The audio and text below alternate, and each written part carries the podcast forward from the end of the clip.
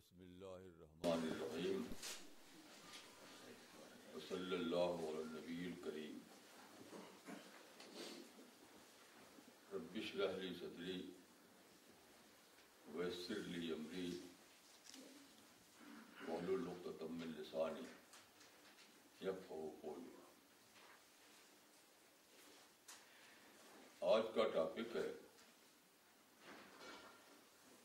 Discovery of modern age, دور جدید کی دریافت.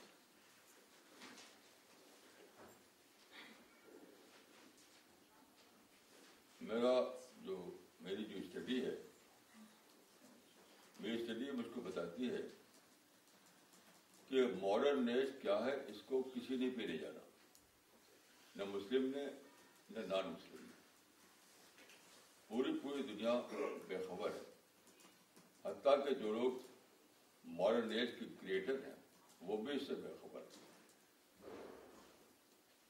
کچھ بہت ہی جزوی قسم کی باتوں کو جانتے ہیں، یہ جانتے ہیں کہ ہوائی جہاز آ گیا اور کار آ گئی، پیسہ کمانے کے نئے نئے مواقع کھل گئے، بس اتنے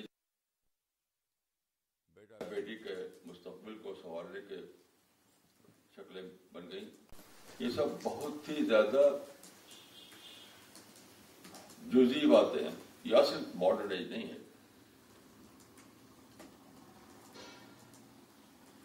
اصل ماڈرن ایج یہ نہیں ہے. تو میرا اپنا جو مطالعہ میری جو اسٹڈی ہے، میں یہ کہہ سکتا ہوں کہ دنیا میں شاید کوئی ایک شخص بھی نہیں ہے جو جانتا ہو کہ حقیقتاً ماڈرن ایج کیا ہے، نہ مسلمانوں میں ہے نہ نان مسلم میں. ماڈرن ایج اللہ تعالیٰ کی پلاننگ ہے. دیکھیے کہ دنیا کو پیدا کس نے کیا؟ اللہ تعالیٰ نے. دنیا کو کون چلا رہا ہے؟ اللہ تعالیٰ. یہ معاملہ خود ہیومن ہسٹری کا ہے. انسان کو اللہ تعالیٰ نے دی ہے فریڈم، لیکن اس کے باوجود ہسٹری کو اللہ مینج کر رہا ہے، آزادی کو باقی رکھتے ہوئے.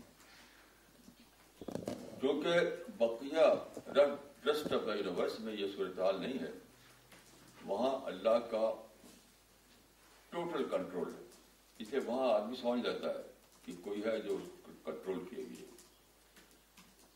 لیکن انسان کی دنیا میں ہم جاتے ہیں ہم جانتے ہیں کہ انسان آپ کو آزاد ہے، انسان آزاد ہے، وہ طرح طرح کی حرکتیں کرتا ہے.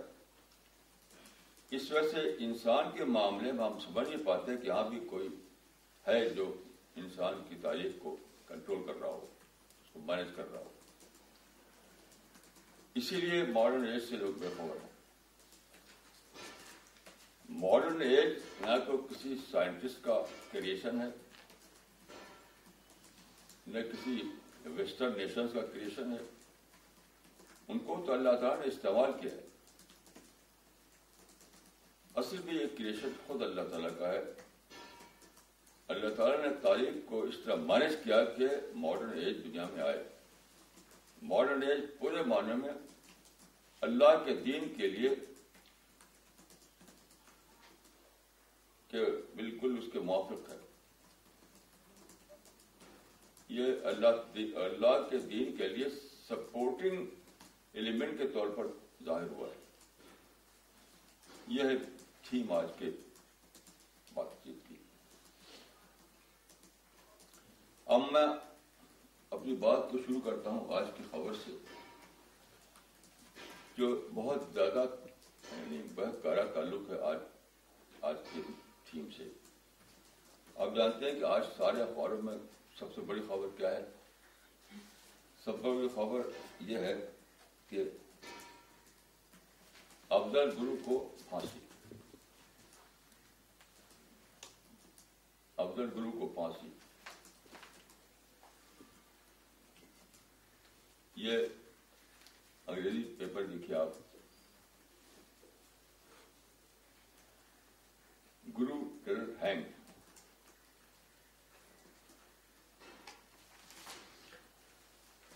یہ کون ہے؟ یہ ایک مسلم ہے, اس کا آپ دیکھ رہے ہیں تصویر میں کچھ چہرے پر داڑھی ہے. خبریں بتایا گیا ہے کہ جب اس کو پھانسی دی گئی تو اس سے پہلے اس نے دو رکعت نماز پڑھی.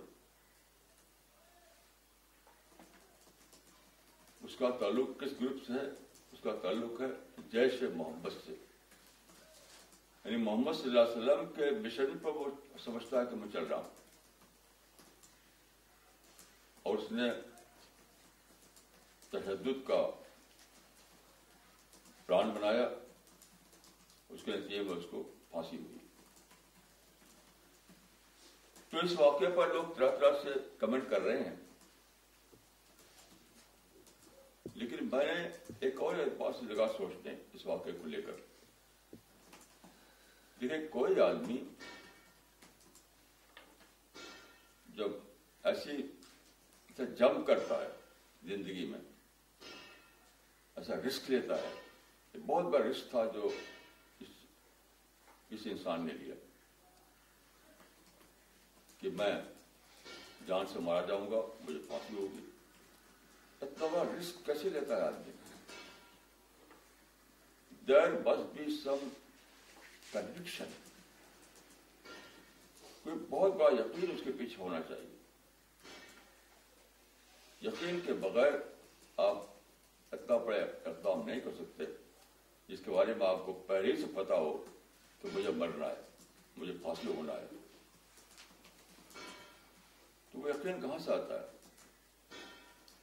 اور اس طرح کی ایک بات نہیں ہے, ہزاروں ہزاروں مسلمان اسی طریقے سے اپنی جانیں دے رہے ہیں, سوسائڈ بامبنگ کرتے ہیں, گھس جاتے ہیں کسی بلڈنگ میں گن لے کر کے, جانتے ہوئے کہ مجھے مارا جائے جائے گا. ہزاروں ہزار مسلمان کیوں اپنی جانیں دے رہے ہیں؟ یہ کنوکشن آتا ہے کہاں سے؟ دیکھیں, یہ کنوکشن آتا ہے ان اویئرنیس سے, بے خبری سے. ہسٹری میں بہت سے ایسے واقعات ہیں کہ آدمی کو بے خبری میں بھی یقین ہو جاتا ہے, ان اویئرنیس سے بھی وہ بڑے بڑے اقدامات کرتا ہے, کیونکہ ایک فالس یقین ہوتا ہے. یہ ہے فالس کنوکشن. فالس کنوکشن بھی اتنا ہی پاورفل ہے اتنا کہ ٹرو کنوکشن. اس کی میں مثال دیتا ہوں آپ کو. سیکنڈ ورلڈ وار میں جاپانیوں نے پہلی بار یہ واقعہ کیا تھا کہ اپنی باڈی سے بم باندھتے تھے, وہ ہوائی جہاز میں اوپر جاتے تھے, پھر ان کو ہوائی جہاز سے پیراشوٹ اتارا جاتا تھا. تو اپنے باڈی میں بم باندھ کر کے وہ دشمن کے جہاز کی چمنی میں گرا دیتے تھے. اس زمانے بڑے بڑے جنگی جہاز ہوا کرتے تھے جس کو دشمن سمجھتے تھے, وہ امریکہ کو اپنا دشمن سمجھتے تھے. تو وہ اپنے باڈی سے بم باندھ کر کے جہازوں کی چمنی میں گرا دیتے اور دھماکہ ہوتا تھا اور جہاز اڑ جاتا تھا. اب غور کیجیے, سوسائڈ کرتے تھے وہ. تو کس کنوکشن سے سوسائڈ کرتے تھے وہ؟ کیا وہ سمجھتے تھے کہ تشدد کے ذریعے وہ جاپان کو ایک بڑا ملک بنا سکیں گے تشدد کے لیے, لیکن بڑا ملک بنا نہیں. تشدد سے جاپان بڑا ملک بنا نہیں. بات کو انہیں ڈسکوری ہوئی کہ ہم تو بیوقوفی کر رہے تھے, ہم تو نادانی کر رہے تھے. جاپان بڑا بن سکتا ہے پیس کے ذریعے سے, پاور آف پیس کے ذریعے سے, اور آپ والے سے نہیں. تو اچانک سیکنڈ ورلڈ وار کے بعد جاپان نے یو ٹرن لے لیا. یو ٹرن دنیا کا سب سے بڑا پیسفل کنٹری بن گیا. اب انہوں نے کیا کیا؟ وائلنس کو چھوڑا اور ایجوکیشن میں ساری طاقت انہوں نے ڈائیورٹ کر دی, ایجوکیشن اور انڈسٹری.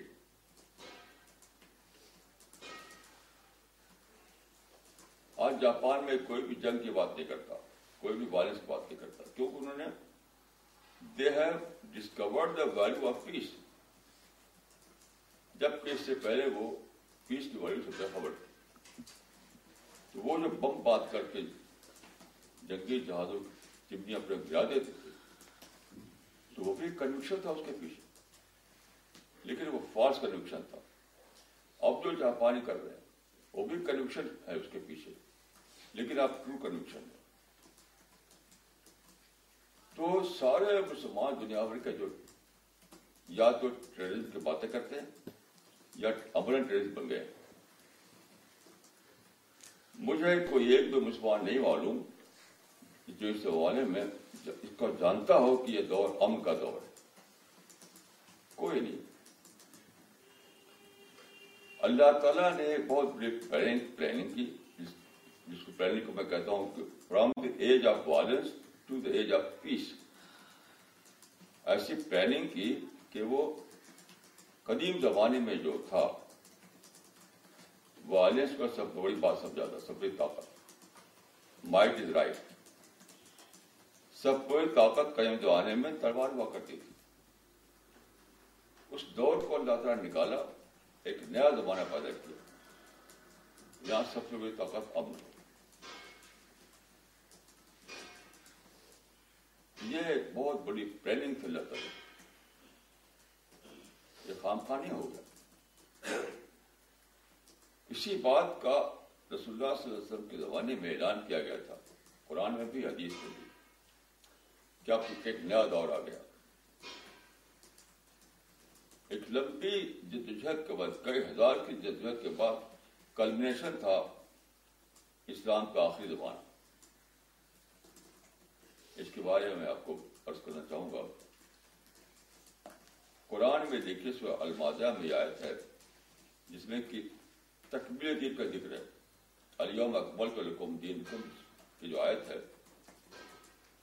سورہ المائدہ میں, اس میں فرمایا الیوم یئس الذین کفروا من دینکم فلا تخشوہم واخشون.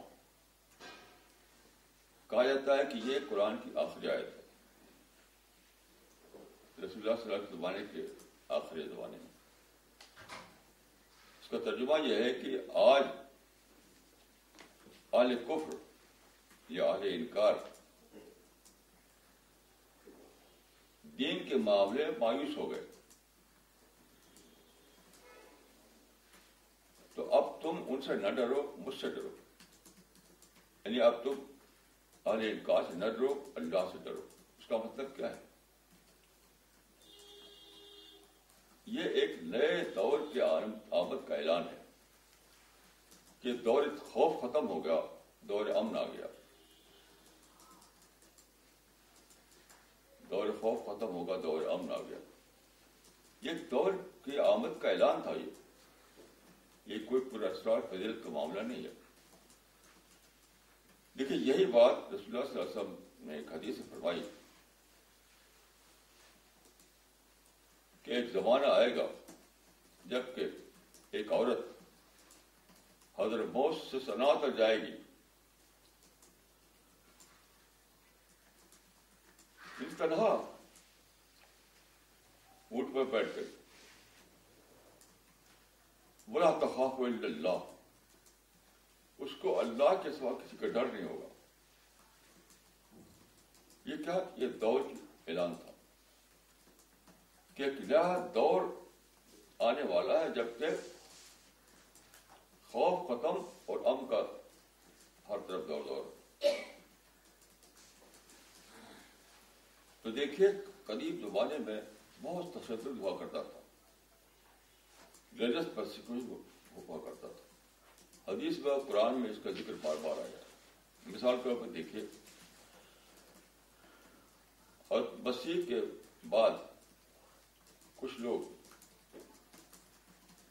جن کو اصحاب کہف کہا جاتا ہے, وہ توحید پر ایمان لائے. اس زمانے میں حضرت مسیح کی تعلیمات ابھی انہیں بگاڑ نہیں آیا تھا. یہ ترکی کے شمالی علاقے میں کچھ لوگ تھے. اس زمانے میں ترکی میں رومنس کی حکومت تھی. رومنس کی, تو وہ لوگ مشرک ہوا کرتے تھے.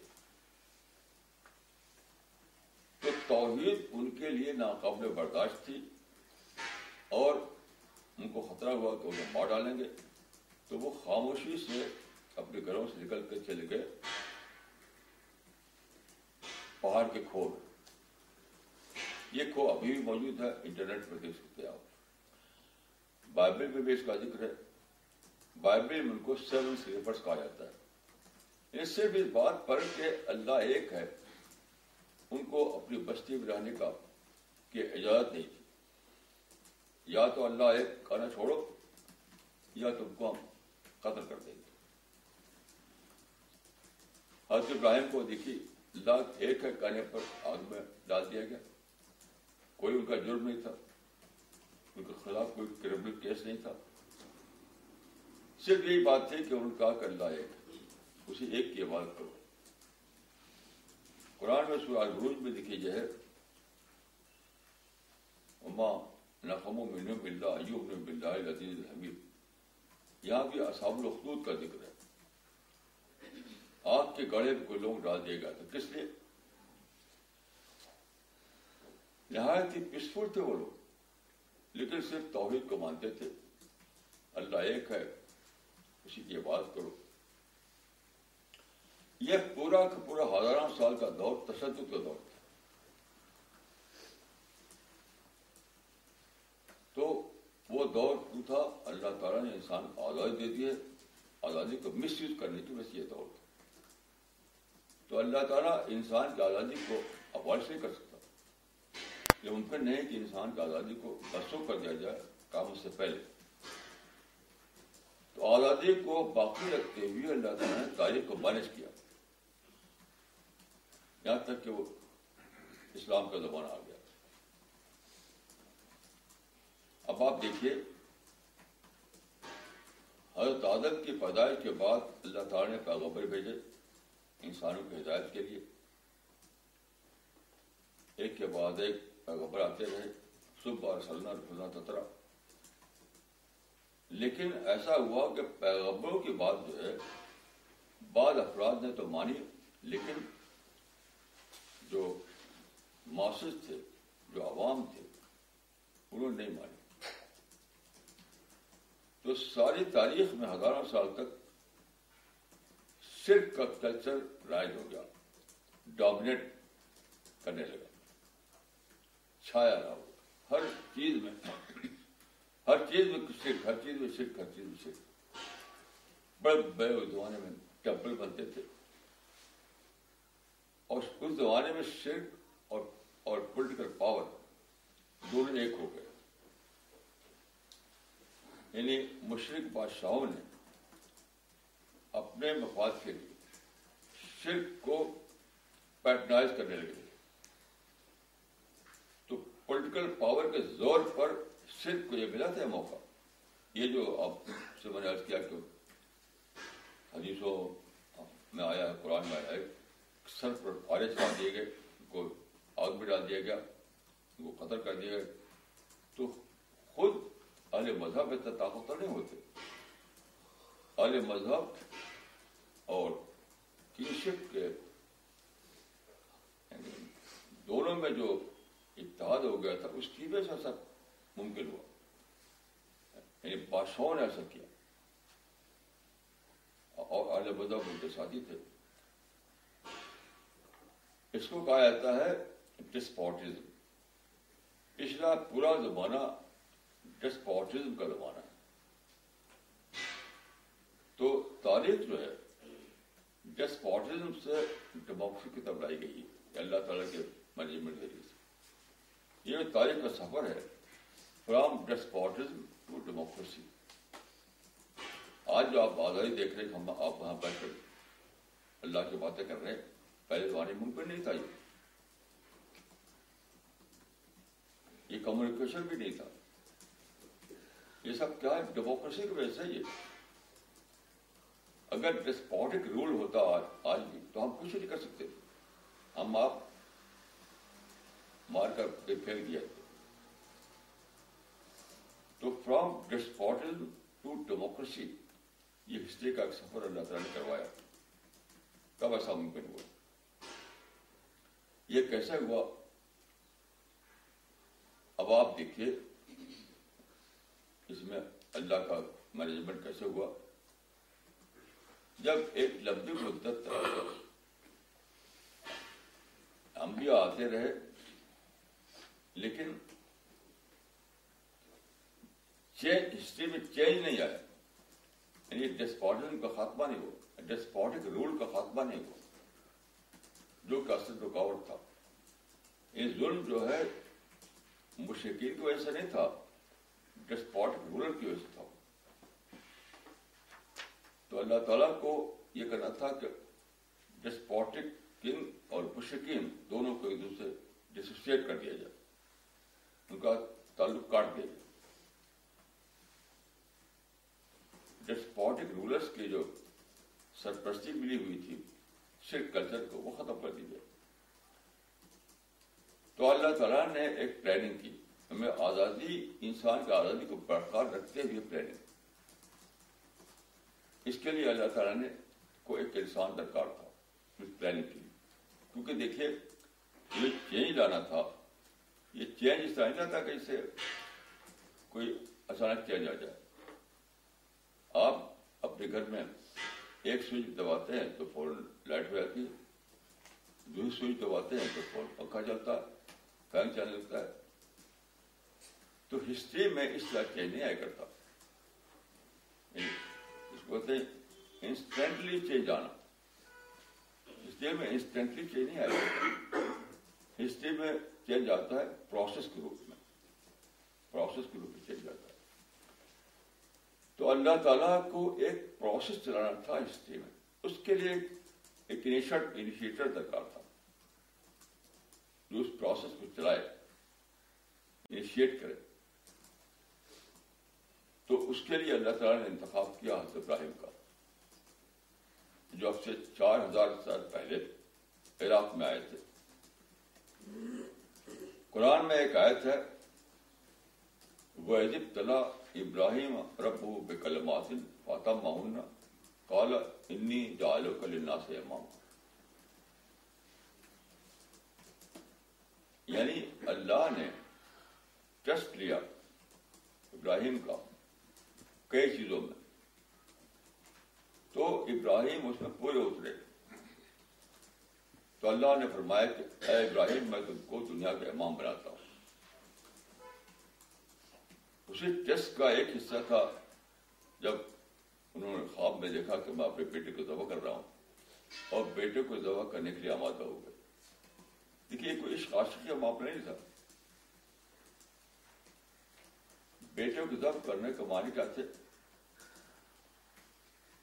کہ ہر دوسری چیز کو سگرد بنانا اور صرف اللہ کے کا جو کاز ہے اس کو پرائمری بنانا. یہ مطلب تھا آخری چیز بیٹا ہوتا ہے. تو ایسا کر کے حضرت ابراہیم نے ثابت کیا کہ میں اپنے بیٹے کو بھی ایکسکیوز نہیں بناؤں گا. اللہ کے راستے میں بیٹے کو بھی میں ایکسکیوز نہیں بناؤں گا. میرا سپریم کنسرن جو ہے وہ صرف اللہ کا کاج ہوگا. یہ تو چاچا اللہ نے چھوڑے چلنے نہیں دی، بیٹے کو ذبح ہونے نہیں دیا، کیونکہ اصل چیز تو ٹیسٹ لینا تھا کہ کسی بھی چیز کو وہ اللہ کے کاز کے مقابلے میں، جو کاز تھا اس کے مقابلے میں ایکسکیوز نہیں بنائیں گے، تو ان کا انتخاب ہو. سوال ہے کہ یہ جو فرمایا کہ انی جاعلک للناس اماما، کہ میں تم کو ساری دنیا کے امام بنانے والا ہوں، یعنی لیڈر آف مین کائنڈ. یہ لیڈر آف مین کائنڈ کیا چیز ہے؟ ساری دنیا کے لیڈر، کیا مطلب ہے اس کا؟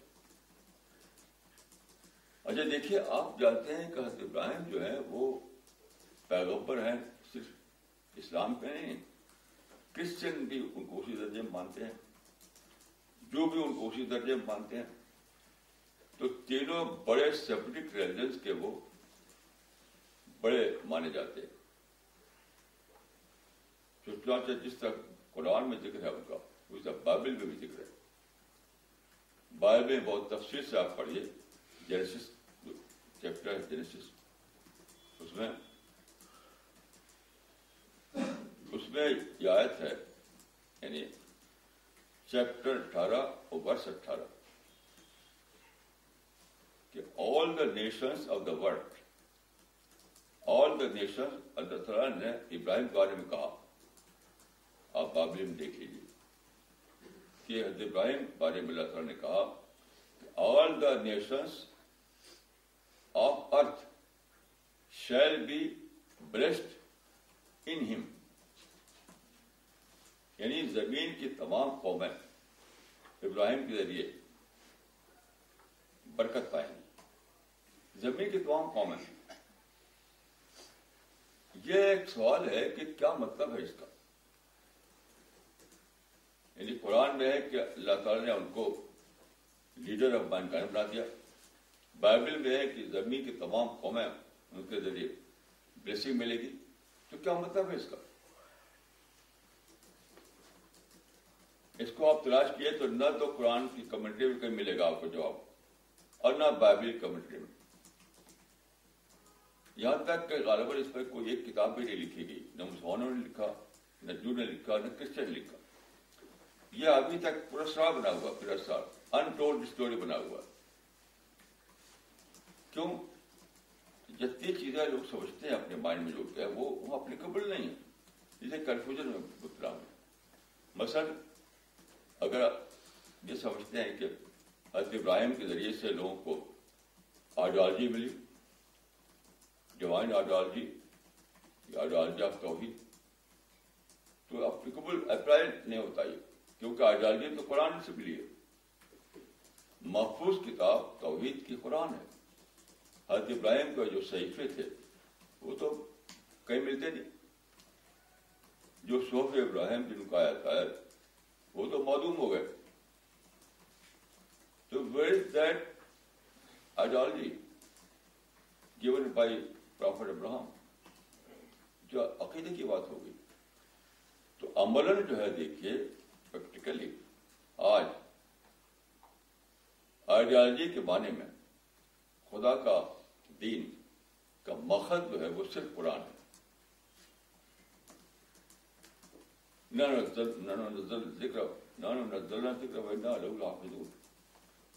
تو اگر آپ یہ کہیں کہ حضرت ابراہیم کے ذریعے سے دنیا کو آئیڈیالوجی ملی، تو کہاں ملی؟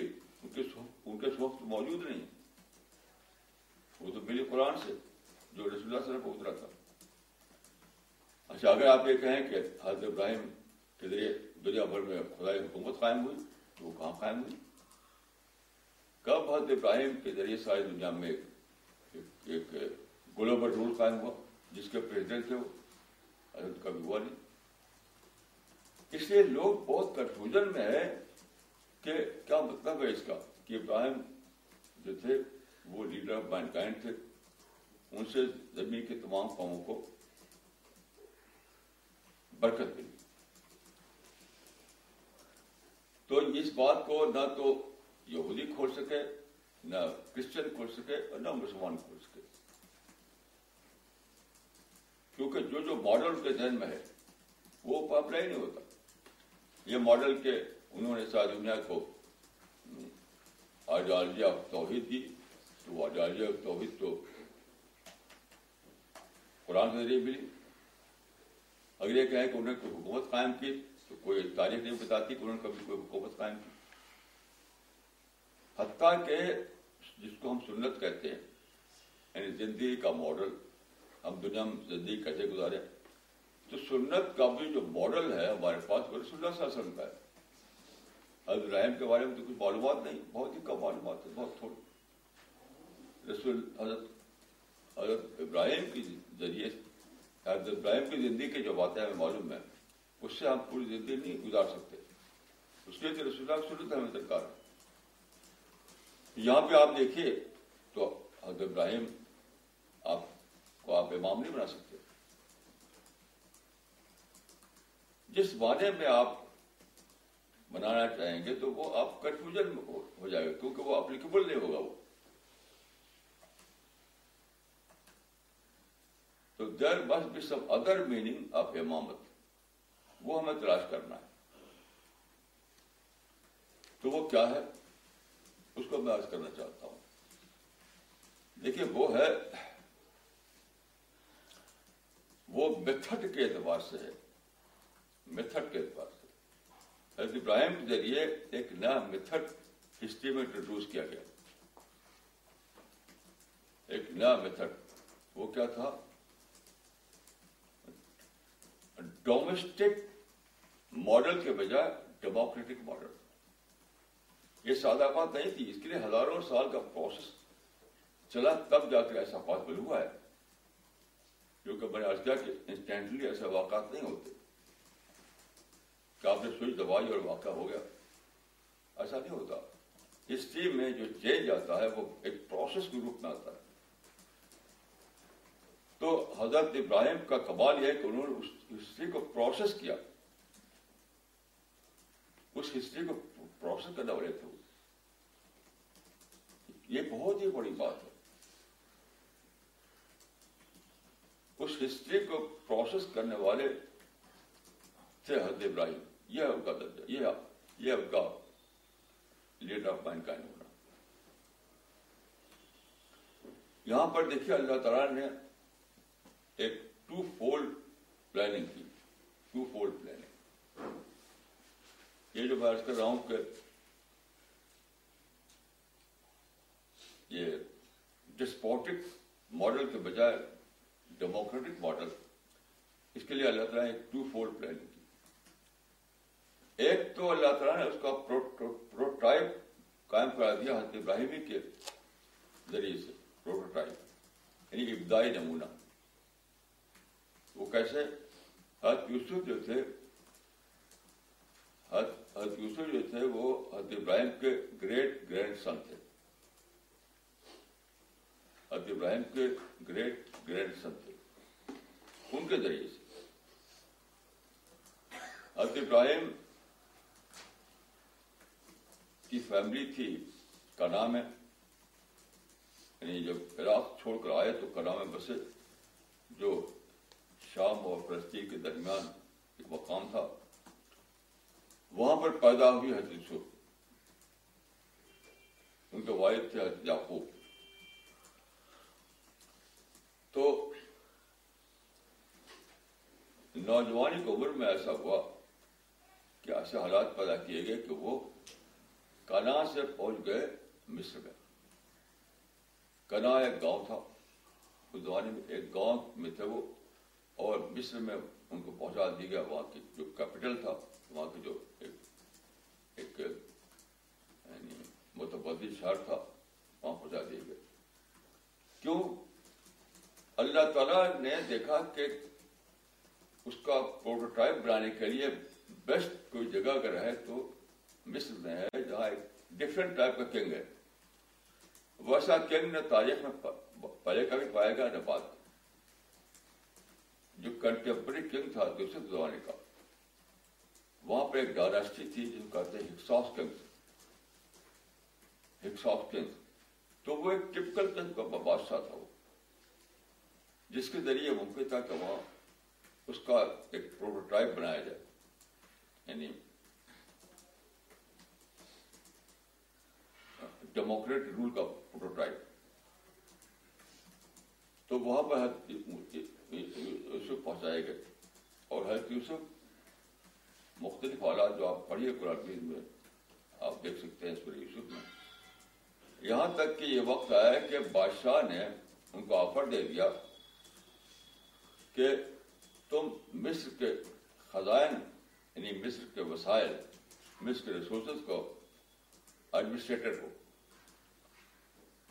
یہ بادشاہ نہیں دے دی, ایز یعنی بادشاہ جو تھرون تھا وہ تو بادشاہ کے پاس رہا, لیکن ملک میں جو مسائل تھے وہ ان کے ہاتھ میں دے دیے. اس زمانے میں مسائل کیا تھے؟ ایگریکلچر. اس زمانے میں انڈسٹری نہیں ہوا کرتی تھی آج کل کے طریقے سے.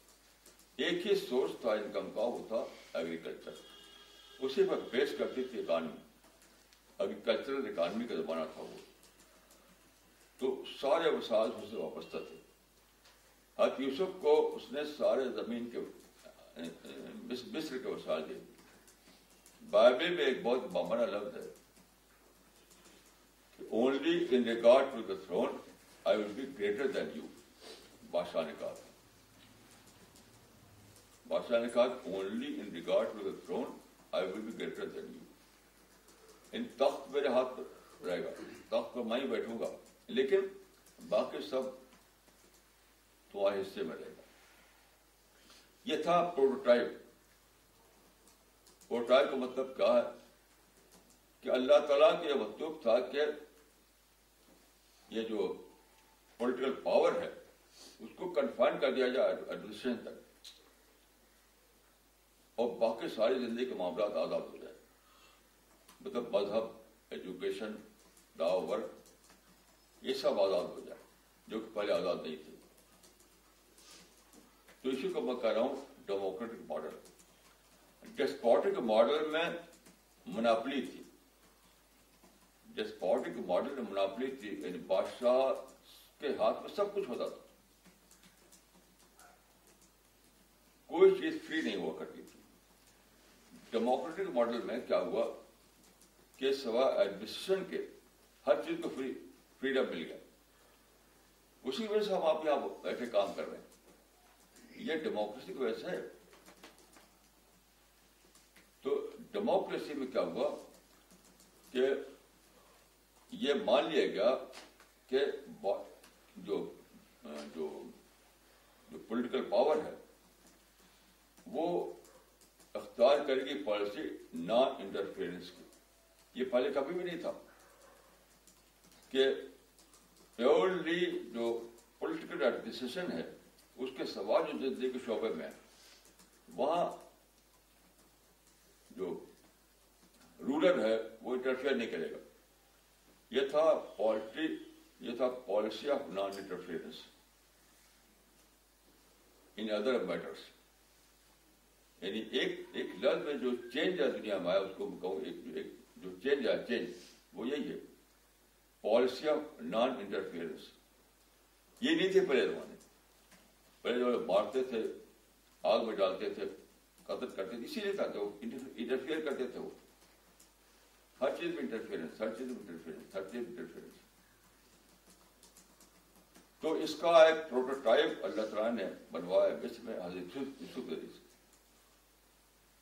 اب اب جو ماڈرن ڈیموکریسی ہے اسی کا ایک جنرل, یعنی ایک زیادہ بڑا اس کا ماڈل ہے. چھوٹا ماڈل تھا یوسف کے زمانے میں, وقتی تھا, وہ ٹیمپرری تھا. اب تو یونیورسل ہے. تو اسی کو میں کہہ رہا ہوں کہ تاریخ کا سفر ہوا ہے from despotic model to democratic model. Despotic model میں مناپلی تھی, بادشاہ کی مناپلی ہر چیز پر, اسی لیے کوئی کسی کو آزادی نہیں تھی. آپ دعوتی کام نہیں کر سکتے تھے, آپ عبادت نہیں کر سکتے تھے, آپ توحید کو عقیدہ نہیں بنا سکتے تھے اپنا, کیونکہ ہر چیز میں کنگ انٹرفیئر کرتا تھا, ہر چیز کو اپنی برابری قائم کیے ہوئے تھا. تو اس کو توڑا گیا, اس کو توڑا گیا اور ڈیموکریٹک ماڈل دنیا میں لایا گیا. اس کا آغاز دیکھ کہاں سے ہوا تو حضرت ابراہیم کے گریٹ گرینڈ سن کا بھی ایک طرف تو پروٹوٹائپ بنایا گیا مصر میں, دوسری طرف ان کے جو بیٹے حضرت ابراہیم کے جو بیٹے تھے اسماعیل, ان کی ماں جو کہ ہاجرہ, ان کے ذریعے سے ایک نسل بنائی گئی. ان کو حضرت ابراہیم نے بسا دیا عرب کے صحرا میں, اور تقریباً دو ہزار تک وہاں توالد تناسل ہوتا رہا, یعنی جنریشن آفٹر جنریشن. یہاں سے ایک قوم بنی, ایک ڈفرینٹ قوم, ڈفرینٹ ٹائپ کی قوم جو سارا بنی تھی. انہیں میں سے رسول اللہ پیدا ہوئی, انہیں میں صحابہ بنے. تو یہ جو گروہ تھا جو رسول اللہ پہ ایمان لا کر کے صحابہ بنا, تابعین اور تبع تابعین بنے, ان لوگوں نے تاریخ میں اس پروسیس کو آگے بڑھایا جو شروع کیا تھا ابراہیم نے. تو یہ پروسیس شروع ہوا, مکہ سے مدینہ آیا, پھر دمشق آیا, بغداد گیا, قرطبہ آیا, اور یہاں تک کہ وہ فرانس میں پہنچا. آپ جانتے ہیں کہ اٹھارہویں صدی میں پہلی بار فرانس میں یہ لفظ استعمال کیا گیا ڈیموکریسی کا لفظ. تو یہ اسی پروسیس کلمینیشن تھا جو حضرت ابراہیم کے ذریعے شروع ہوا تھا. وہ پروسیس کہ انٹرسپورٹک ماڈل کی بجائے دنیا میں ڈیموکریٹک ماڈل آئے. دیکھیے اللہ تعالیٰ کو اس کی پرواہ نہیں کہ کون تخت پر بیٹھا ہوا ہے. اللہ کو اس سے یہ اللہ that is not God's concern. آج کل جو لوگ سمجھتے ہیں کہ خدائی حکومت یہ تو بالکل بالکل ہی بیسنس بات ہے. اس کا اسلام سے کوئی تعلق نہیں. کوئی خدائی حکومت کا معاملہ نہیں ہے. دنیا کا جو نظام ہے اس میں کون تخت پر بیٹھا ہوا ہے یہ اللہ کا کنسرن نہیں ہے. اللہ کا کنسرن یہ ہے کہ اللہ کے دین آزاد ہو, یعنی آپ عقیدے میں آزاد ہوں, عبادت میں آزاد ہوں, ادا ورک میں آزاد ہوں, ایجوکیشن میں آزاد ہوں. یہ کنسرن ہے اللہ تعالیٰ کا. تو پچھلے ماڈل میں جو ڈسپوٹک ماڈل جس کو میں اس میں یہ سب ممکن نہیں ہوا کرتا تھا. تو ایک پروسیس چلا تاریخ میں اور وہ پروسیس ہوتے اس سے کلمیشن ہوا اس کا فرانس میں, اور پھر یورپ میں پھیلا, پھر ساری دنیا میں پھیلا اور ڈیموکریٹ ماڈل ایکسیپٹڈ ماڈل بن گیا.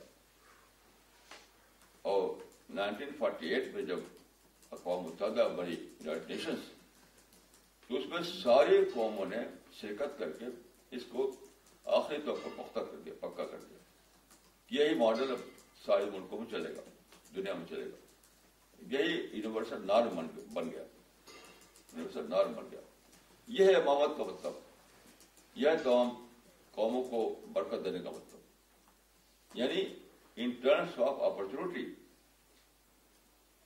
ان ٹرمس آف اپرچونیٹی یہ دروازہ کھلے گا آزادی کا. سب کو موقع ہوگا کہ وہ جس طرح چاہے اللہ کی بات کریں, جس طرح چاہے اللہ کا قدر کریں, جس طرح دعوت کریں. یہ مطلب ہے. اور اس میں سب لوگ فائدہ اٹھانے کا موقع ان کو کھلے گا.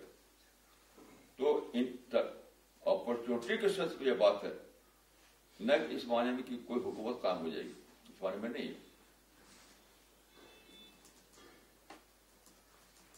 یہ بہت بڑا چینج آیا ہے تاریخ میں. مسلمان اس کو جانتے نہیں کسی لڑکڑ نے. اب جو ہزاروں ہزار لوگ جانے دے رہے ہیں اپنی, اس کا نام رکھتے ہیں جیش محمد, اور اسی قسم کے نام رکھتے ہیں اسلامی جہاد. یہ سب کیا ہے؟ یہ نہ جیش محمد ہے نہ اسلامی جہاد ہے. یہ صرف بے خبری کی بنا پر ہے کہ اللہ تعالیٰ نے راستہ کھول دیا ہے امن کا. اب کو دعوتی کام کرو, کمیونیکیشن کو استعمال کرو, ٹریول کرو, پرنٹنگ پریس اور پرنٹ میڈیا, الیکٹرانک میڈیا کو استعمال کرو اور ساری دنیا میں اسلام کو پہنچاؤ. ساری دنیا میں لوگوں کو اللہ کے پیغام سے باخبر کرو. کوئی رکاوٹ نہیں اس کے لیے. ایک فردی ایک فالسوٹ میں جیتے ہیں یہ تمام لوگ. وہ سمجھتے ہیں کہ دنیا میں ان کے خلاف کانسپریسی ہو رہی, ان کے خلاف ظلم ہو رہا ہے, ان کے خلاف انجسٹس ہو رہا ہے. یہ سب ایک فالسوٹ میں جینا ہے. جیسے فالسوٹ میں جی رہے تھے جیپنیز سیکنڈ ورلڈ وار سے پہلے, اور پھر جانے دے رہے تھے کام پر. جب اس فالسوٹ سے باہر آئے تو لگا کہ ہم جاننے کی کوئی ضرورت نہیں ہے, ہم شاید دنیا میں. اب انہوں نے جاپانیوں نے اتنی بڑی ترقی کی ہے کہ تاریخ میں پہلی بار ایک لفظ دنیا میں دیا انہوں نے, اکانومک سپر پاور.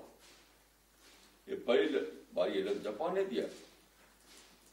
تو آج جاپان دنیا میں اکانومک سپر پاور بنا ہوا ہے. کیسے؟ امن کی طاقت سے. ایسا ہی اسلام جو ہے آج دعوت سپر پاور بننے کے سارے چانسز اس کے لیے, آئیڈیالوجیکل سپر پاور. اسلام اس وقت پوری طرح اس, اس امکان کے سامنے کھڑا ہوا ہے کہ آپ اس کو آئیڈیالوجیکل سپر پاور بنائیں جی موقع کا استعمال کر کے. جو ماڈرن اس زمانے میں کیا ہے دیکھیے, مکمل آزادی ہے, کوئی رکاوٹ آپ کو نہیں, کچھ بھی رکاوٹ نہیں. ریلیجس فریڈم آ گیا دنیا میں, ریلیجس پرسکوشن ختم ہو گیا, پرنٹ میڈیا, الیکٹرانک میڈیا, سفر جہاں چاہے وہاں کیجیے. اللہ تعالیٰ نے ایک نیا چیز پیدا کر دی, ٹورزم. ملین ملین لوگ یہاں سے وہاں جا رہے ہیں, وہاں سے وہاں جا رہے ہیں, یعنی مدعو جو ہے دائی کے پاس پہنچ رہا ہے, مدعو دائی کے پاس پہنچ رہا ہے. تو مواقع کا ایک سیلاب ہے, فلڈ ہے, فلڈ آف اپرچونیٹیز, لیکن بے خبر ہیں کیا ہے, اپنے کو خام کا پھانسی چڑھا رہے ہیں, اپنے گولی مروا رہے ہیں, سوسائڈ بامبنگ کر رہے ہیں. تو اسی لیے آج کا ٹاپک میں نے رکھا ہے ڈسکوری آف ماڈرن ایج, کہ ماڈرن ایج جو لے کے آیا ان کے لیے بلیسنگ, یہ تو بلیسنگ ہے.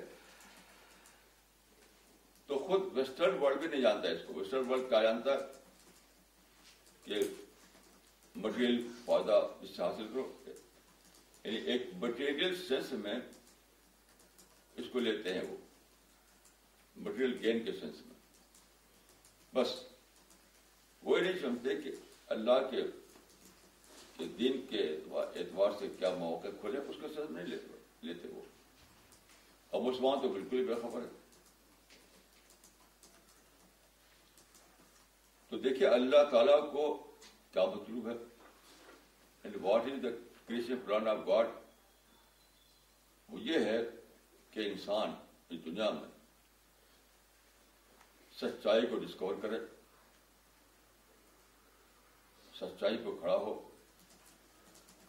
ایک اللہ کو مانے, ایک اللہ کی بات کرے, اور پھر اسی کا دعوت اور تبلیغ کے ذریعے دوسروں کو پہنچائے. یہ سپریم کنسرن اللہ تعالیٰ کو بتائیے. حکومت ہے کام کرنا, یہ اللہ کا کنسرن نہیں, وہ ایک انسانی فنامنا ہے. تو اس کے لیے جو جو رکاوٹیں تھیں وہ سب رکاوٹ رکاوٹیں آج ختم ہو گئی. ان رکاوٹوں کا جو بیسک سبب تھا وہ تھا, اس ایک قدیم زمانے میں ڈسپوٹزم تھا. ڈسپوٹزم کہتے ہیں استبدادی, استبدادی حکومت, استبدادی حکومت. تو ڈسپوٹک رول جو قدیم زمانے میں راج تھا, اس کی وجہ سے یہ مسائل سب تھے. تو ڈسپوٹزم کو ختم کیا اللہ تعالیٰ نے, انسان کی آزادی کو باقی رکھتے ہوئے ایسے اسباب پیدا کیے, ایسا پروسیس جاری کیا ہسٹری میں کہ ہوتے ہوتے ہوتے ہوتے خاتمہ ہوگا اس کا, اور پھر سارے موقع کھل گئے. یہ ایک سفر جو ہے فرام ڈسپوٹزم ٹو ڈیموکریسی کا سفر ہے. تو اللہ تعالیٰ نے شروع ہی میں حضرت یوسف کے ذریعے سے اس کا ایک پروٹوٹائپ دکھا دیا تھا کہ بادشاہ تخت پر بیٹھا بیٹھا رہے وہ, اور ساری مواقع آپ کو حاصل ہیں. غور کیجئے کہ سورہ یوسف میں یوسف کے اس معاملے کو اصل القصص کیوں کہا گیا.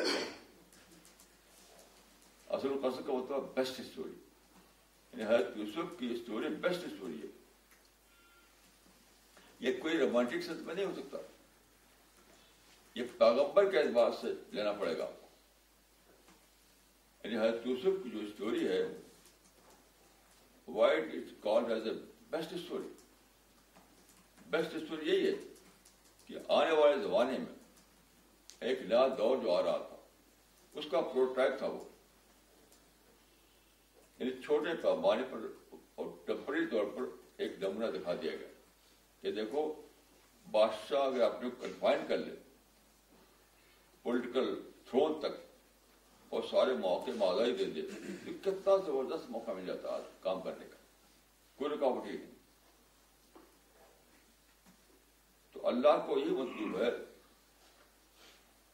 کہ دین کے معاملے میں آزادی ہو, ایمان, عقیدہ, عبادت, تبلیغ, اس معاملے میں آزادی ہو. باقی جہاں تک پولیٹیکل پاور کی بات ہے وہ سوشل کنڈیشن پہ ڈپینڈ کرے گا. یعنی الیکشن ہوگا اور فری اینڈ فیئر الیکشن, اس میں لوگ ووٹ دیں گے, اور جو جیتے گا وہ رول کرے گا پانچ سال کے لیے. تو پھر انڈیا نئی ٹیم آئے گی, وہ چلتا رہے گا. That is a social process. لیکن جو اصل جو ہے کام, اصل یہ کیوں ہے اللہ کی نظر میں؟ اصل چیز یہ ہے کہ آدمی اپنے آپ کو جنت کے لیے ڈیزرونگ کینڈیڈیٹ بنائے. یہ سارا معاملہ جو ہے اللہ تعالیٰ نے جو کیا ہے وہ اس لیے کہ اللہ نے ایک بہت ہی آئیڈیل ورلڈ بنایا ہے, ایک پرفیکٹ ورلڈ بنایا ہے, جس کو ہم پیراڈائز کہتے ہیں, جنت کہتے ہیں. تو سارا معاملہ یہ ہے کہ جنت میں سیٹل کرنے کے لیے افراد اللہ تعالیٰ کو چاہیے. تو پوری ہسٹری میں کیا ہے, افراد کا سلیکشن ہو رہا ہے. پوری ہسٹری سے افراد کا سلیکشن ہو رہا ہے. تو سلیکشن کرنے کے لیے کیا چاہیے؟ آزادی چاہیے. اگر یہاں ڈسپوٹزم ہو تو سلیکشن کا نہیں ہو سکتا. تو ڈسپوٹک ماڈل جو تھا وہ پرماننٹ ریکارڈ بنا ہوا تھا اللہ کی اسکیم میں, کہ لوگ سوچیں, تدبر کریں, وہ ڈسکور کریں سچائی کو, وہ اپنے آپ کو جنت کے لیے اپنے اندر یعنی وہ پرسنالٹی ڈیولپ کریں جو جنت کے قابل ہو, دعوت کریں, تبلیغ کریں. یعنی سارا جو پیسفل ورک ہے نان پولیٹیکل وہ سب کھل جائے. بس یہ اللہ تعالیٰ, تاکہ جس کو جس کو جو, جو چاہے کہ وہ اپنے آپ کو پیراڈائز کے لائق بنائے تو بنائے بنائے اس کو دروازہ کھلا ہوا اس کے لیے.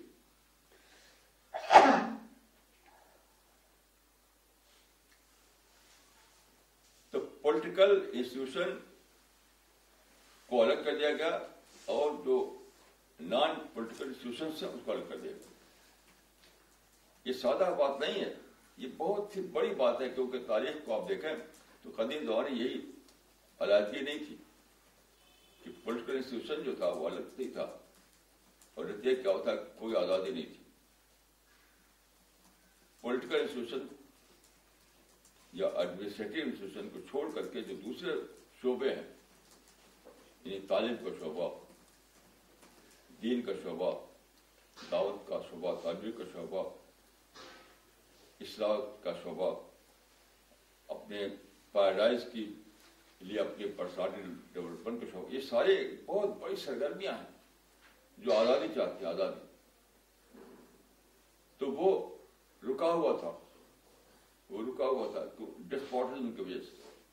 تو اللہ تعالیٰ نے ایک ایسا پروسیس چلایا حضرت ابراہیم کے ذریعے سے کہ دنیا میں آخرکار اب جو یہ جو صدی ہے یہ اس کی کلمیشن ہوا ہے انیس صدی میں. یہ جو دو صدی جو گزری ہے انیس صدی اور بیس صدی, یہ پورا فل فلیش تھا معاملہ. یہ پورا ڈیموکریٹک ماڈل دنیا میں آ گیا.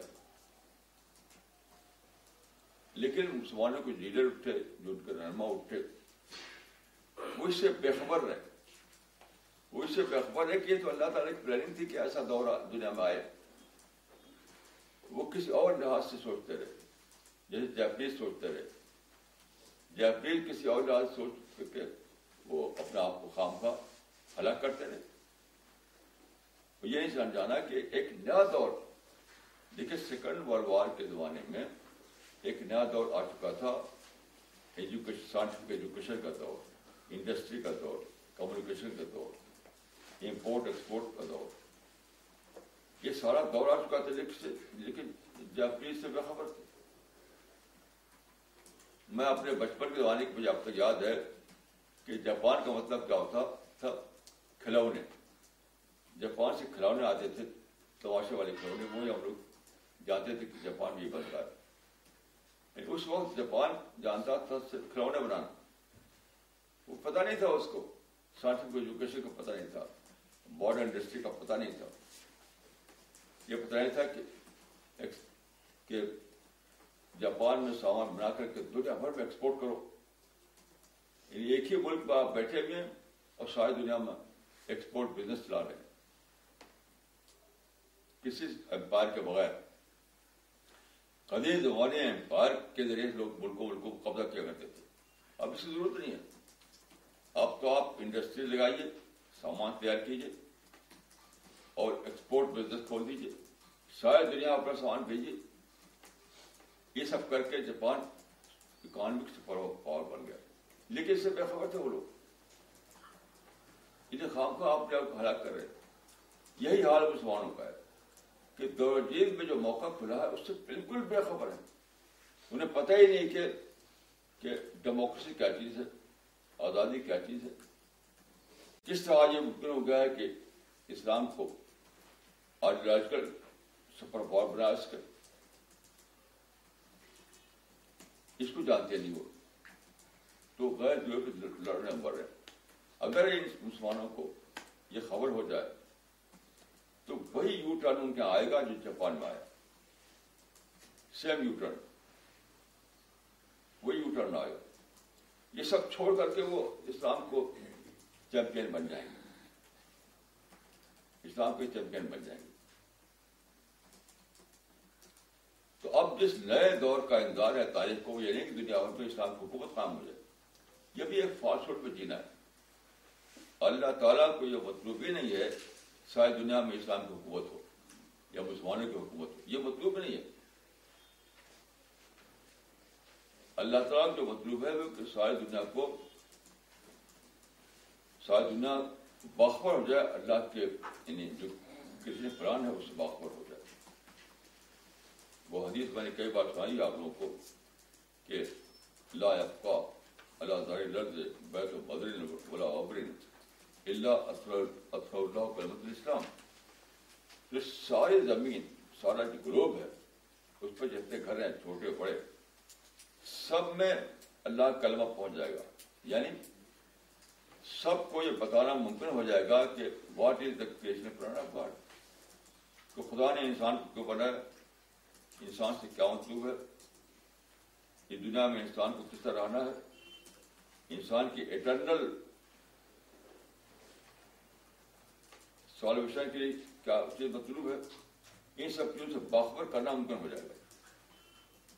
قدیم زمانے میں جب کمیونیکیشن نہیں تھا, آزادی نہیں تھی اور جغرافی کا علم نہیں تھا, تو یہ سرے سے ممکن ہی نہیں تھا کہ آپ دنیا بھر کو بتا پائیں. اس وقت کوئی انسان جانتا نہیں تھے کہیں آسٹریلیا ہے, کہیں امریکہ ہے, اس سے بے خبر تھے لوگ. لوگ بے خبر اس سے تھے کہیں آسٹریلیا ہے, کہیں امریکہ. آج زمین کے چپا چپا جو ہے آپ جانتے ہیں, ہر چیز سے آپ باخبر ہیں, ہر جگہ آپ پہنچ سکتے ہیں, ہر جگہ آپ کی ریچ میں ہے. پہلے زمانے میں دیکھیے پوشے کا مطلب کیا تھا. پڑوسی کا مطلب وہ تھا کہ وہ شخص جس کا گھر آپ گھر سے ملا ہوا ہو, جو جس کا گھر آپ گھر سے ملا ہوا ہو تو وہ پڑوسی ہے. لیکن آج دیکھیے یہ ایج آف یعنی الیکٹرانکس کا ایج ہے. آج ایک نیا کانسیپٹ پڑوسی کا آیا, الیکٹرانک نیبرہڈ. اس کو کہتے ہیں یعنی ساری دنیا ایک ولیج بن گئی ہے, گلوبل ولیج. ساجنا گلوبل ولیج کا مطلب کیا ہوا, سارے لوگ آپ کے الیکٹرانک پورٹس بن گئے. تو کیسی عجیب تبدیلیاں ہوئی. یہ تبدیلیاں کس لیے ہوئی ہیں؟ یہ تبدیلیاں ہوئی اللہ کے دین کے لیے, اللہ کے دین کے لیے. تو ویسٹ نے لیا اس کو مٹیریل سینس میں, وہ صرف عیش کرنے لگے. مسلمانوں نے اس کو لیا ساری سوزے بھی پانی میں چھیڑ دی انہوں نے. تو ویسٹ بھی بے خبر اور مسلمان بھی بے خبر, کہ سب کچھ اس لیے ہوا کہ اللہ تعالیٰ کو مطلوب تھا کہ جنت کی تیاری کے لیے سارے مواقع کھل جائیں. خوب خوب جس کو جو چاہتا ہو اپنے جنت کے لیے تیار کرے. سائنٹیفک نالج بھی دنیا میں آ گئی, کمیونیکیشن بھی دنیا میں آ گیا اور ٹریولنگ ممکن ہو گئی. یہ سارے مواقع کتنے کھلے ہیں تاکہ ایک انسان اپنے آپ کو جنت کے لیے ٹرین کرے. میں دعا کرتا ہوں کہ اللہ تعالیٰ مجھ کو آپ کو اس کی توفیق عطا فرمائے کہ ہم دنیا کو بتا سکیں یہ بات. قول قولی ھذا واستغفر اللہ لی ولکم. مولانا اگلا سوال آیا ہے, آ, آ, بھیجنے والے نے لوکیشن نہیں لکھی ہے, نام بھی نہیں لکھا ہے. سوال یہ ہے مولانا, a cleric told that Japan is successful because of its being a follower of U S and not because of it has adopted a peaceful policy. So یہ تو کسی یعنی ایسے کسی ایسے آدمی کو اسٹڈی نہیں کیے, فالوورس ہونے سے کیا ہوا, فالوور بہت سے لوگ کس نے ترقی نہیں کی, فالوور ہونے سے ترقی کر جائے گا, خود امریکہ نے ہوتی ترقی کر سکا. میں جب امریکہ گیا تھا ایک بار تو میں نے دیکھا کہ سڑکوں پر سب سے شاندار جو جو ایڈورٹائزمنٹ بورڈ لگے ہوئے تھے وہ جاپان کے تھے. جاپان گھسا ہوا خود امریکہ میں. اور آج جو ہے آج کی خبر آپ دیکھ لیجیے, آج کی جو خبر یہ ہے کہ ٹریڈ کے معاملے میں چائنا سپرسیڈ کر گیا, یو ایس ایس آگے بڑھ گیا. تو جب امریکہ تو خود ہی نہیں ترقی کر پا رہا, اس کو فالو کرنے سے کہاں ترقی کرے گا؟ یہ تو کوئی بات نہیں, یہ تو بالکل ایک اسٹوپڈ بات ہے. You must you must discover some principle. Follow کرنا کیا ہے؟ پرنسپل یہی ہے. اور آپ اگر آپ کو شک ہو تو آپ کتاب پڑھ لیجیے, ایک کتاب ہے دی اسٹوری آف جاپان. یہ تو آپ نے اپنے مائنڈ سے نکالا, کسی نے ایک شوشہ نکال دیا ہوگا. ایک کتاب ہے اسٹوری آف جاپان, اس کو آپ پڑھیے کہ جاپان کی ترقی کا راز کیا ہے, اس کو پڑھیے. مولانا اگلا سوال دلی سے ہے شاہ نواز ظفر صاحب کا. انہوں نے لکھا ہے, please explain about the advent of Mahdi and عیسیٰ علیہ السلام. Are they suppose to come physically or it is a conceptual role in this modern age? دیکھیے بیسک بات یہ ہے, آپ ساری حدیثیں جو ہے پڑھیے اس سلسلے میں, ساری حدیثیں. کسی بھی حدیث میں یہ نہیں ہے کہ کوئی آدمی آئے گا تو کہے گا کہ میں مہدی ہوں, میں مسیح ہوں, یہ ڈکلیئر کرے گا. ایسا ہی نہیں. جبکہ پیغمبر آتا تو وہ ڈکلیئر کرتا ہے کہ میں مسیح ہوں, انا نبی ہو جا کر دی, انا رسول رب العالمین. تو کسی بھی حدیث میں جو حدیث اس سلسلے میں آئی ہیں اس میں یہ بات نہیں ہے کہ آنے والا اپنی زبان سے کہے گا کہ میں مہدی ہوں یا میں مسیح ہوں. اس سے ہی اپنے آپ یہ بات سمجھ آتی ہے کہ ایک رول ہے, وہ رول ہے. یہ تو لوگوں نے جنہوں نے دعوے کیے ہیں وہ تو میں سمجھتا ہوں کہ بیسلے دعوے تھے. جنہوں نے کہا کہ میں مادی ہوں, جنہوں نے کہا کہ میں مسیح ہوں, یہ بیسلے دعوے تھے. یہ کہاں سے بول رہے ہیں وہ, جب حدیثوں پہ بات ہے نہیں کہ آنے والا دعویٰ کرے گا, تو آپ کہاں دعویٰ کر رہے ہیں؟ تو ان حدیثوں میں کہیں بھی یہ نہیں ہے کہ آنے والا اپنی زبان سے بولے گا کہ میں مادی ہوں, میں مسیح ہوں. اسی سے ثابت ہوتا ہے کہ وہ ایک رول کی بات ہے, اور رول کا علم اللہ تعالیٰ کو ہے کہ اللہ کو پتا ہے کس نے یہ رول کیا کس نے نہیں کیا. ہم آپ اس کو ڈٹرمن نہیں کر سکتے. مولانا اگلا سوال دلی سے ہے جمیل اختر خان صاحب کا. انہوں نے لکھا ہے, جاپان کی ترقی کو سبھی لوگ مانتے ہیں مگر تہذیب کے اعتبار سے ویسٹرن سویلائزیشن کا غلبہ ہے, نہ کہ جاپنیز سویلائزیشن کا. اس کے بارے میں آپ کیا کہیں گے؟ جاپان کی کوئی سویلائزیشن نہیں ہے, کوئی سویلائزیشن جاپان کی نہیں. یہ تو عجیب غریب سوال ہے. یہ آپ بتائیں کہ جاپان کی سویلائزیشن کیا چیز ہوتی ہے؟ یہ تو کچھ بھی نہیں. اور ویسٹرن سویلائزیشن کو بھی آپ مسلمان سمجھتے ہیں کہ ویسٹرن سویلائزیشن نام ہے نیوٹری کا, ننگاپن ہونے کا. مسلمان یہ بھی نہیں جانتے کہ واٹ از ویسٹرن سویلائزیشن. چند اسی طرح چیزوں کو لے کر ویسٹرن سویلائزیشن سے مانتے ہیں. ویسٹرن سویلائزیشن اس بات کا نام ہے, وہ ہماری آپ کے بھی سویلائزیشن ہے کہ نیچر میں اللہ تعالیٰ نے جو طاقتیں چھپا رکھی تھی اسے ڈسکور کرنا. وہ ہماری آپ کی سب کی چیز ہے, وہ ویسٹ کی چیز نہیں ہے. وہ یہ جو چیزیں آج دیکھتے ہیں آپ, کار ہو یا ہوا جہاز یا کمیونیکیشن ہو, ایک کیمرہ ہو, ایک کمپیوٹر, یہ اسی نیچر میں اللہ کے برائی اثر میں موجود تھی پہلے سے, اس کو ڈسکور کر کے استعمال کیا. یہ تو ہمارے آپ کی سب کی ہے. لوگ سمجھتے ہیں کہ وسطرت وراشن کوئی الگ شیطانی دنیا کی چیز ہے. یہ بالکل ہی بے خبری کی بات ہے. یہ تو میں نے کہا کہ سب بالکل بے خبر ہے لوگ کہ واٹ از ویسٹرن سویلائزیشن, جانتے ہی بغیر بولے ہوئے تقریر کرتے ہیں. مولانا اگلا سوال دلی سے ہے مس نغمہ صدیقی کا. انہوں نے لکھا ہے paradise is the real goal اور destination for which man should strive for. Can you give some guidelines on how one should become a deserving candidate for paradise? دیکھیے قرآن میں ہے کہ ذالک جزاؤ من تزکا, کہ جنت اس کے لیے جو اپنا تزکیہ کرے. تزکیہ کا مطلب کیا ہے؟ اپنے کو تیار کرے. تیار کیا معنی ہے؟ دیکھیے قرآن میں بہت سی آیتیں سے معلوم ہوتا ہے کہ جنت کے لوگ بہت زیادہ ان کا اندر پازیٹیو مائنڈ ہوگا, وہ بہت زیادہ پیسفل ہوں گے, ان کے اندر بہت زیادہ یعنی ویل وشنگ ہوگی تو ایک دوسرے کے لیے, وہ کبھی کسی کے ڈوشن کریٹ نہیں کریں گے, وہ کبھی منفی بولی نہیں بولیں گے.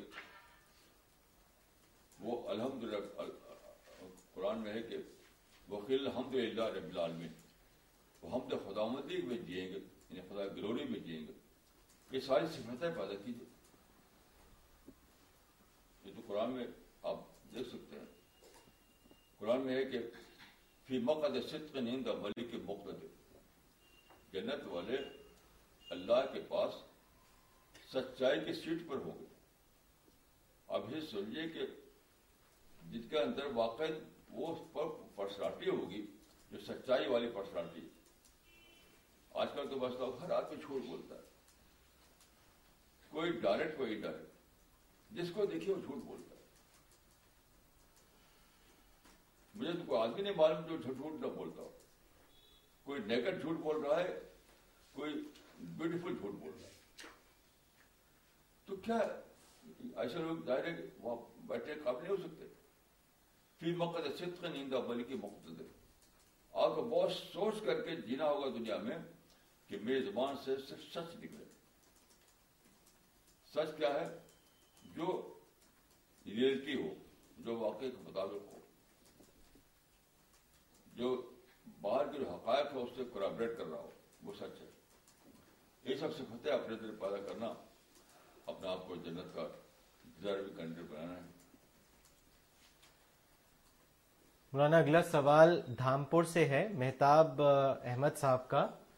انہوں نے آپ سے پوچھا ہے what is the meaning of Jaish محمد, اس کے بارے میں آپ بتائیں. یہ لفظی میننگ تو ہے محمد کا لشکر. جیش مانے لشکر, آرمی. تو اس کا مطلب ہے کہ محمد کا جو مشن تھا اس مشن کو فلفل کرنے کے لیے لوگ سمجھتے ہیں کہ ہم نے ایک آرمی بنائی ہے اور اس مشن کو ہم پورا کر رہے ہیں. یہ فاسٹ میں جیتے ہیں. رسول اللہ کے مشن ہی نہیں تھا کہ بم مارو گھر چلاؤ. رسول اللہ کا مشن تو پیسفل مشن تھا. تو نام رکھ رکھا ہے یعنی رسول اللہ کے نام پر کرتے ہیں یعنی وہ کام جو کوئی تعلق نہیں. ٹھیک ہے. وجہ کیا ہے؟ بے خبری. وہ بالکل جانتے ہی نہیں کہ اس دور میں رسول اللہ کے مشن کو چلانے کے لیے کیا کرنا ہے, آج کی اپرچونیٹیز کیا ہے. اس سے بالکل بے خبر ہے, ٹوٹلی بے خبر ہے. اسے اس طرح کا کرتے کرتے اس کے لیے ہم نے مثال دی کہ جاپان والے ٹوٹلی بے خبر تھے ماڈرن اپرچونیٹیز سے, تو آپ لوگ بھلا کر رہے تھے. جب وہ جان گئے تو آ گئے دوسری دنیا میں. بڑی اچھی کتاب ہے وہ جو میں آپ سے آپ کا موٹی سی کتاب ہے وہ جو وہ جو کتاب کا نام کا اسٹوریز آف جاپان. بہت ایک آدمی نے بہت زبردست اسٹڈی کی وہاں جا کر کے, تب یہ کتاب لکھی ہے. مولانا اگلا سوال حیدرآباد سے ہے زبیر احمد صاحب کا. انہوں نے لکھا ہے مولانا آپ نے ایک حدیث بیان کی تھی کہ آخری زمانے میں جو مومن ہوگا وہ سچا خواب دیکھے گا. برائے کرم اس کا خلاصہ کیجئے کہ اس کا تعلق کس ٹائپ کے خواب سے ہے. مجھے جلدی جلدی کا واقعہ بن گیا تھا. اب سچے خواب کا کوئی کوئی میتھمیٹیکل فارمولا تو ہے نہیں، کیونکہ حدیث میں آتا ہے کہ خواب تین قسم کے ہوتے ہیں. حدیث حدیث النفس تحفظ شیطان بشراب للہ، یعنی اپنے دل کی بات کو خواب میں دیکھ لینا اور شیطان کا ڈراوا ہو اس سے خواب آئے، اور یہ اللہ کی بشارت. تو خواب تین قسم کے ہوتے ہیں. تو اب وہ بہت میں نے اس خواب کے نیچر اس کے کو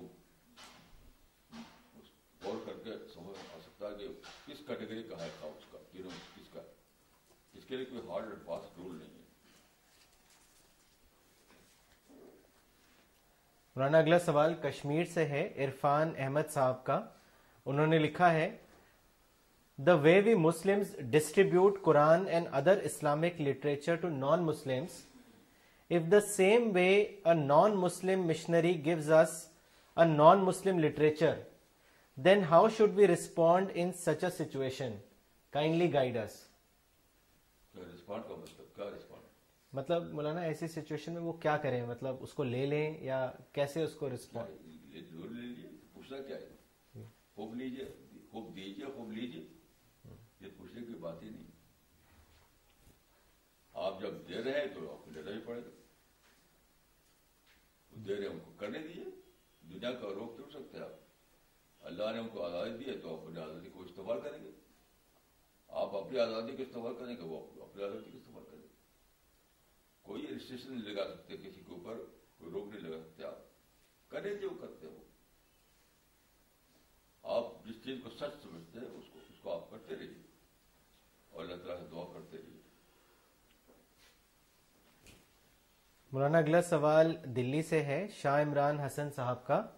انہوں نے لکھا ہے مولانا صاحب میری سمجھ میں یہ نہیں آتا کہ مسلمان پنہ جنم کو غلط مانتے ہیں، جبکہ حضرت مسیح کے دوبارہ نزول یا پنہ جنم کو صحیح مانتے ہیں. پلیز آپ اس کو ایکسپلین کریں. نہیں، پنہ جنم الگ چیز ہے، حضرت مسیح کا آمد ثانی الگ چیز ہے، دونوں ایک نہیں ہے.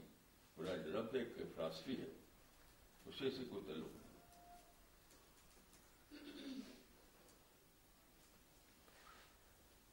مولانا اگلا سوال دلی سے ہے مسٹر راکیش کا. انہوں نے آپ سے پوچھا ہے کہ does Islam teach its adherents to react, what is your opinion on this? کہ جو اسلام کو فالو کرتے ہیں کیا اسلام ان کو ریئیکٹ کرنے کی ٹیچنگز دیتا ہے؟ آپ کا اس پہ کیا اوپینین ہے؟ یہاں پہ ریئیکٹ کا مطلب مولانا یہ شاید نیگیٹو سینس میں پوچھ رہے ہیں. میری تو ہم بار بار کہتے رہے کہ ریئیکشن اسلام میں ہے نہیں، اس کو نیگیٹو ریئیکشن اسلام میں ہے نہیں. آج بھی میں نے اس سے بولا یہ جو واقعہ ہوا یہ نیگیٹو ریئیکشن، تو نیگیٹو ریئیکشن تو اسلام میں جائز ہی نہیں.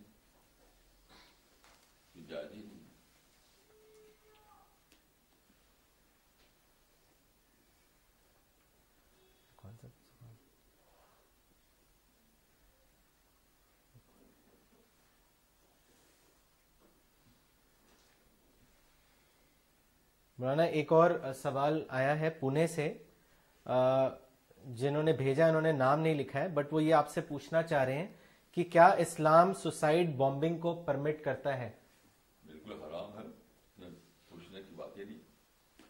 اسلام میں ہر قسم کی خودکشی حرام ہے، چاہے سوسائڈ بامنگ ہو، چاہے تلوار سے آپ لوگ کاٹ لیں اور ریوالور چلا لیں. کوئی بھی ایکسکیوز نہیں ہے جس کی وجہ سے آپ سوسائڈ بامنگ. یہ تو بعض علماء نے فتوی دی ہے، وہ اس فتوی کو بالکل غلط سمجھتا ہوں. قطعاً جائز ہی نہیں ہے سوسائڈ بامنگ، ایبسولوٹ سینس میں وہ ناجائز. مثلاً علماء کہتے ہیں کہ فلسطین میں جائز ہے. یہ بالکل اسٹوپڈ فتویٰ ہے. یہ ایسے ہی سے کوئی کہے کہ ٹھیک ہے مسجد میں شراب پینا ناجائز ہے لیکن مندر میں جا کے پی سکتے ہو. یہ کوئی بات ہے؟ یہ یہ کوئی فتویٰ ہے؟ یہ کوئی فتویٰ نہیں ہے، بالکل بیس لیس بات.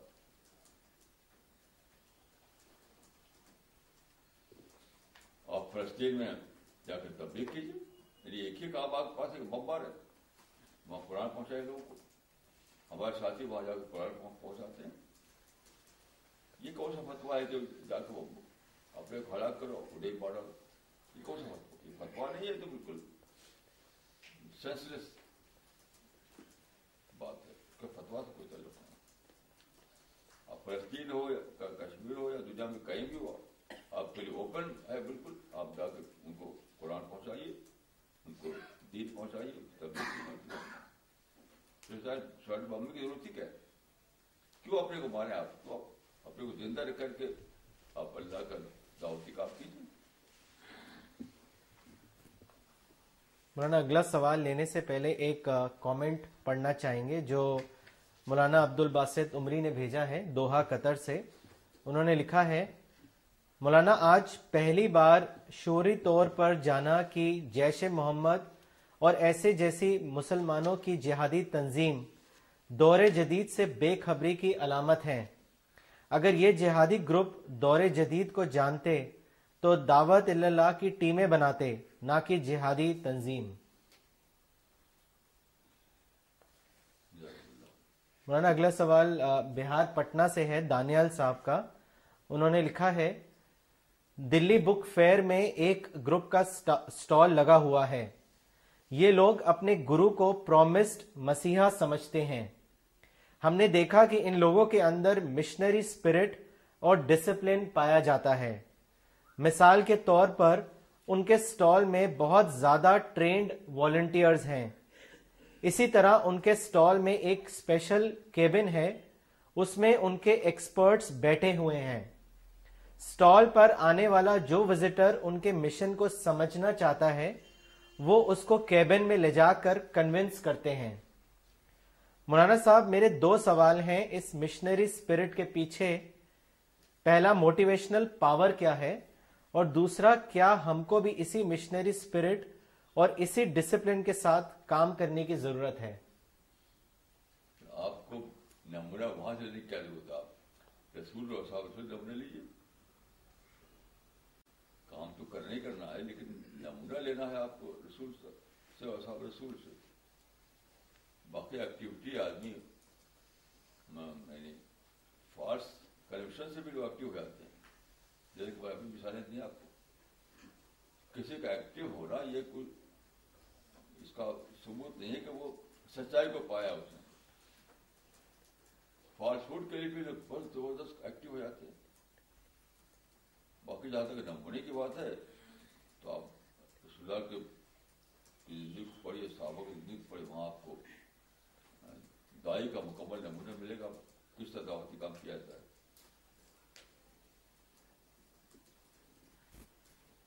مولانا ایک سوال ابھی آیا ہے فرحان خان صاحب کا. انہوں نے لوکیشن نہیں بتائی ہے. انہوں نے لکھا ہے، ان قرآن سورہ النور verse number fifty-five it is mentioned, God has promised those of you who have attained to faith and to do righteous deeds that of a certainty he will cause them to exceed to power on earth, even as he caused some of those who lived before them to exceed to it. In light of this ayat, how can we reconcile to what Maulana has said today?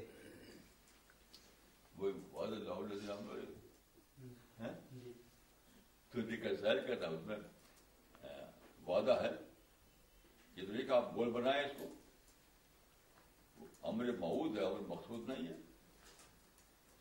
آپ نے گول بنا رکھا ہے کہ مار مار کے ہم حکومت کام کرنا ہے. یہ کہاں لکھا اس آئے کو؟ اس میں یہ تھے کہ آپ اس وقت یہ کہ آپ اللہ کی بات کریں، اللہ کی بات کریں کہ اس کا امکان ہے کہ اللہ تعالیٰ آپ کو تمکین دے دے.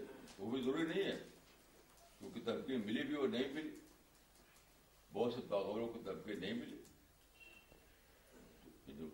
اللہ کا فیصلہ ہوتا ہے, اللہ چاہے گا تو دے گا, نہیں تو نہیں دے گا. آپ کو جو کام کرنا ہے وہ تو یہی ہے کہ ایمان, عبادت, دعوت, اس پر اپنی کوششوں کو صرف کریں. اس میں یہ کہا لکھا ہوا ہے کہ حکومت گول بنا کر کے لڑائی چھوڑو, یہ کہا لکھا ہوا ہے. یہ جو بہت بڑی مجلسوں کی سرکشی ہے ان لوگوں کے جو اس آیت سے یہ نکالتے ہیں کہ حکومت ہمارا گول ہے, تو سرکشی ہے. دو لوگوں کے فلاگنگ ہو گئی آخر میں. لوگ کہاں لکھا ہوا تھا, جو چیز امر معود ہے اس کو بطور خود آپ نے بنا لیا, آپ نے مقصود. کیسی عجیب بات, کیسی عجیب بات. یہ آیت جو ہے اس میں تمکین کا لفظ ہے. تمکین کو امر موت بتایا گیا, یہ اللہ کی طرف سے آتا ہے, ہمارا گول نہیں ہے. وہ گول جب ہوگا جب کہ آپ ایسے الفاظ نکالیں قرآن میں, اقیم دولت الاسلام, اے مسلمان تمہارا فرض ہے کہ حکومت الہیہ قائم کرو. یہ کہاں ہے؟ یہ تو کہیں بھی نہیں, جو سرکشی ہے. مجھے اس پہ ذرا بھی شک نہیں کہ ایسے لوگوں کی آخرت میں فلاگنگ ہوگی. کہ تم نے کہاں سے نکال لیا وہ لفظ جو قرآن میں تھا نہیں؟ یہ آپ پر ایک حق ہے کہ یہ امر موعود ہے. اللہ تعالیٰ چاہے گا تو تبدیلی بھی دے دے گا, چاہے گا تو نہیں بھی دے گا, جیسے کہ بہت سے لوگوں کو نہیں ملی, بہت سے انبیاء کو بہت سے انبیاء کو نہیں ملی. باقی اس کو گول بنانا اور لڑائی چھڑنا اور لوگوں کو مار کاٹ کرنا, یہ تو بالکل سرکشی کی بات ہے. مولانا اگلا سوال کشمیر سے ہے شاد حسین صاحب کا. انہوں نے لکھا ہے, مولانا you have unfolded the meaning of the Quranic word leader of mankind. Your explanation provides a key to understand the divine plan of contemporary developments. Why Muslim thinkers remained ignorant from this for so long. دیکھیے یہ ایک coincidence تھا, تاریخ میں coincidence, دو بات ایک ساتھ آئی. یعنی ماڈرن ماڈرن جو ایج ہے وہ آئے, اسی کے ساتھ ساتھ کولونیلزم آ گیا ساتھ ساتھ. یعنی مسلمانوں اس وقت امپائر دنیا میں تھی, اٹھارہویں صدی تک جگہ جگہ مغل امپائر, یعنی آٹومان امپائر, تو یہ سارے امپائر جو تھے وہ توڑ دیا ان لوگوں نے. تو یہ کوئنسیڈنس تھا, وہ الگ چیز تھی, وہ الگ چیز تھی.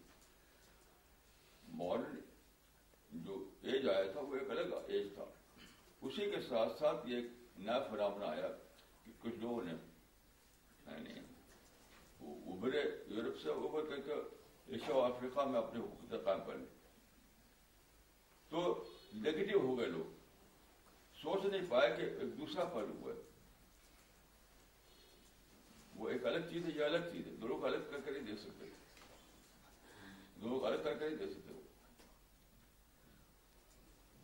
They fail to differentiate between the two. یہ ہے بیسک وجہ.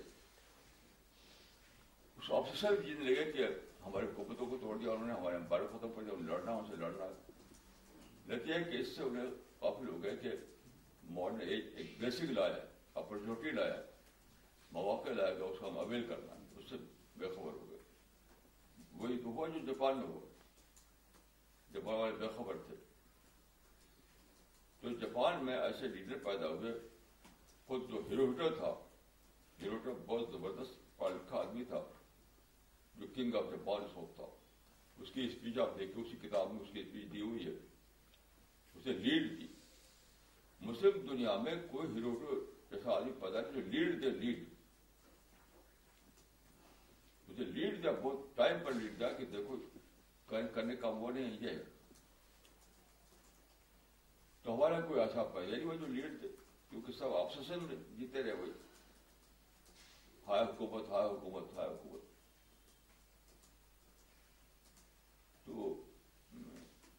یہ وجہ تھی میرے. مولانا اگلا سوال کراچی پاکستان سے آیا ہے عبد اللطیف صاحب کا.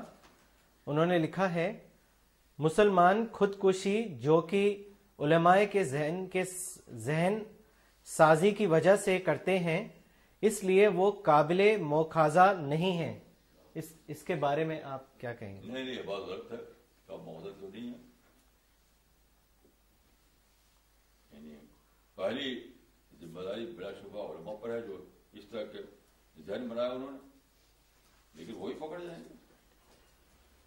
دونوں پکڑ جائیں گے. ایسا نہیں کہ ایک پکڑا جائے دوسرا چھوڑ دیا جائے. نیگیٹو تھنکنگ پیدا کی علماء نے, رہنماؤں نے, ہمارے سارے لکھنے بولنے والے نیگیٹو تھنکنگ نیگیٹو تھنکنگ اسے بڑا بڑھ کر لوگ یہ سب کر رہے ہیں, لیکن پکڑے جائیں گے دونوں. ایسا نہیں کہ ایک چھوڑا چھوڑ دیا دوسرا پکڑا جائے. مولانا اگلا سوال رائے پور سے ہے ادریس صاحب کا. انہوں نے لکھا ہے in past Muslims had to fight to remove the hurdles in دعوی work. These days, Muslims fighting is one of the biggest hurdle in the, doing dawah work. The hurdles in dawah work is not external but internal, and that is the conduct of Muslims.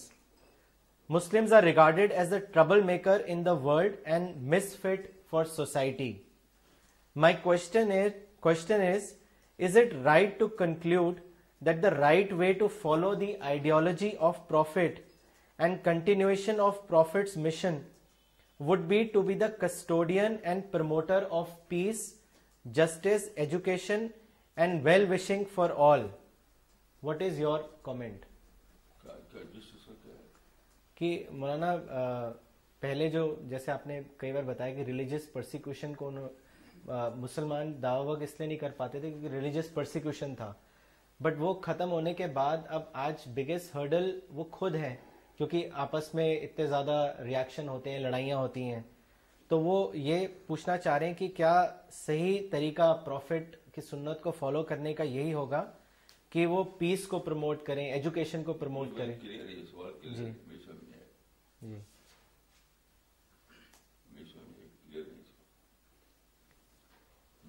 مولانا دوسرا سوال لیتے ہیں جو خالد انصاری کا ہے نوئیڈا سے. انہوں نے لکھا ہے Molana, one of my acquaintance who is an I F S officer in a series of interactions got stuck on the logical explanation of the purpose of creation. I managed to open one of your lectures that you delivered few months ago. You traced the history of thought and specifically talked about philosopher Thales and how the thought progressed to Galileo and Newton.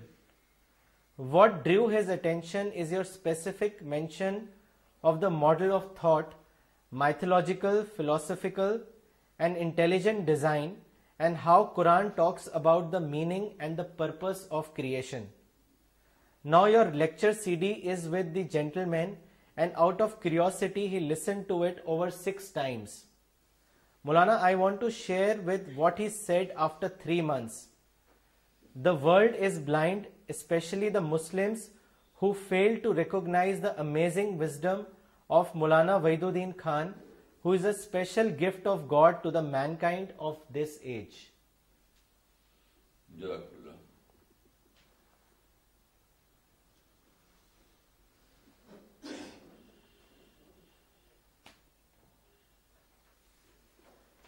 Uh, okay, we will end this session now. Thank you.